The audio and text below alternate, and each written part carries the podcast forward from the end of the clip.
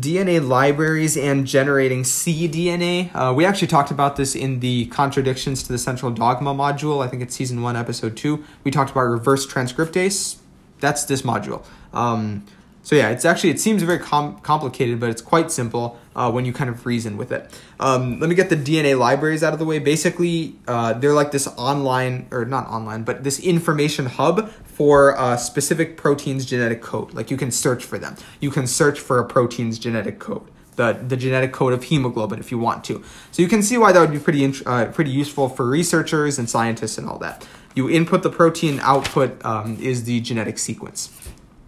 So the process is uh, two steps. Basically, what we're trying to do is you take your protein, we're trying to get all the way back to D N A. Remember, protein synthesis was D N A to protein. Here we have the protein, we're going all the way back to their its D N A form, and then we inject it in a virus and, and put that virus in a bacteria to make the D N A sequence for us. Um, let me go in depth though. Number step one is you have your amino acid sequence, which is just the protein. You uh, have the so using that you get the mRNA strand that was used to code for that sequence, um, and then you uh, take this mRNA strand and you use reverse transcriptase. Remember, reverse transcriptase undoes transcription. So transcription was you had a D N A strand, double-stranded. You made a single-stranded R N A molecule from it, using a temp- using it as a template. Here, we're using the R N A strand as a template, and we're making D N A. Okay, so that's what reverse transcriptase does. So when you apply reverse transcriptase to mRNA, out pops D N A. And so we call this cDNA, complementary D N A, right? So now you might say, okay, that's that's great now. We have the D N A, now we can just put it in our virus, right? No, because this D N A, cDNA, is single-stranded. I know, even though it's D N A, and D N A is always double-stranded, this is D N A that is single-stranded. cDNA is single-stranded, and you might, and you know, you know, you might wonder why are why do we have to do, you know, why are we stuck with this single-stranded D N A? Now we have to do an extra step to make it double-stranded.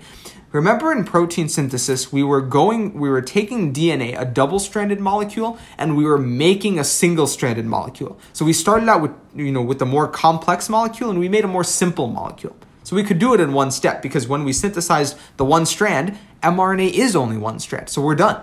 But here we're trying to make D N A, okay? And D N A is double-stranded. So even when we make one strand, we need to make its complement also. And so that is step uh, one, two, three. That's step three, is you make its complement using what else? Polymerase, right? When polymerase synthesizes new strands for us. So you have your protein, you use its mRNA sequence, you perform reverse transcription to make single-stranded complementary D N A. Now you use D N A polymerase to form what's called dsDNA, double-stranded D N A. And we're done. That's step one. And I know, you know, you might have lost me. It's very simple. dsDNA is just the D N A form of our mRNA strand.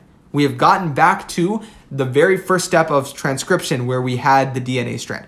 We that we we, we weren't done when we made cDNA because that's single-stranded. So we had to make it double-stranded using a D N A polymerase enzyme. And so now we have double-stranded D N A. Now we can move on to the easy one. Step two is you inject this D N A into a cloning vector, so like a plasmid or a virus, uh, and then you have to amplify this now. The virus can't make it on its own. What do viruses do? They go in, they infect host cells, and they hijack that host cell's machinery to do its work for them. That's exactly what we're doing, except we're making it happen. So we take this dsDNA, we inject it into a cloning vector, so like a virus or a plasmid, and now the... Um, Uh, the amplification step occurs where the cloning vector is added to a bacteria or something that'll do your work for you, a phage or something, microphage, um, for mass production. So the bacteria is what actually makes the coded D N A sequence for us. Um, it, it makes the sequence that we were interested in.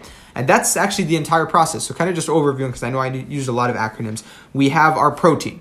We have, using it, we have our coded mRNA strand because it was used to make that protein, right? We use perform reverse transcription to make complementary single-stranded D N A. Then now the problem is we need a second strand. We need it to be double-stranded because we're trying to make D N A. So now we use D N A polymerase to make that second strand. Out pops dsDNA. Now put dsDNA in the virus or plasmid, put that virus in a bacteria, and the bacteria makes the, the sequences for you. Why did we have to make D N A at all? Because remember, you, you're injecting it into a virus, and they're compatible with D N A, not R N A. So it has to be D N A, and that's why we had to make dsDNA.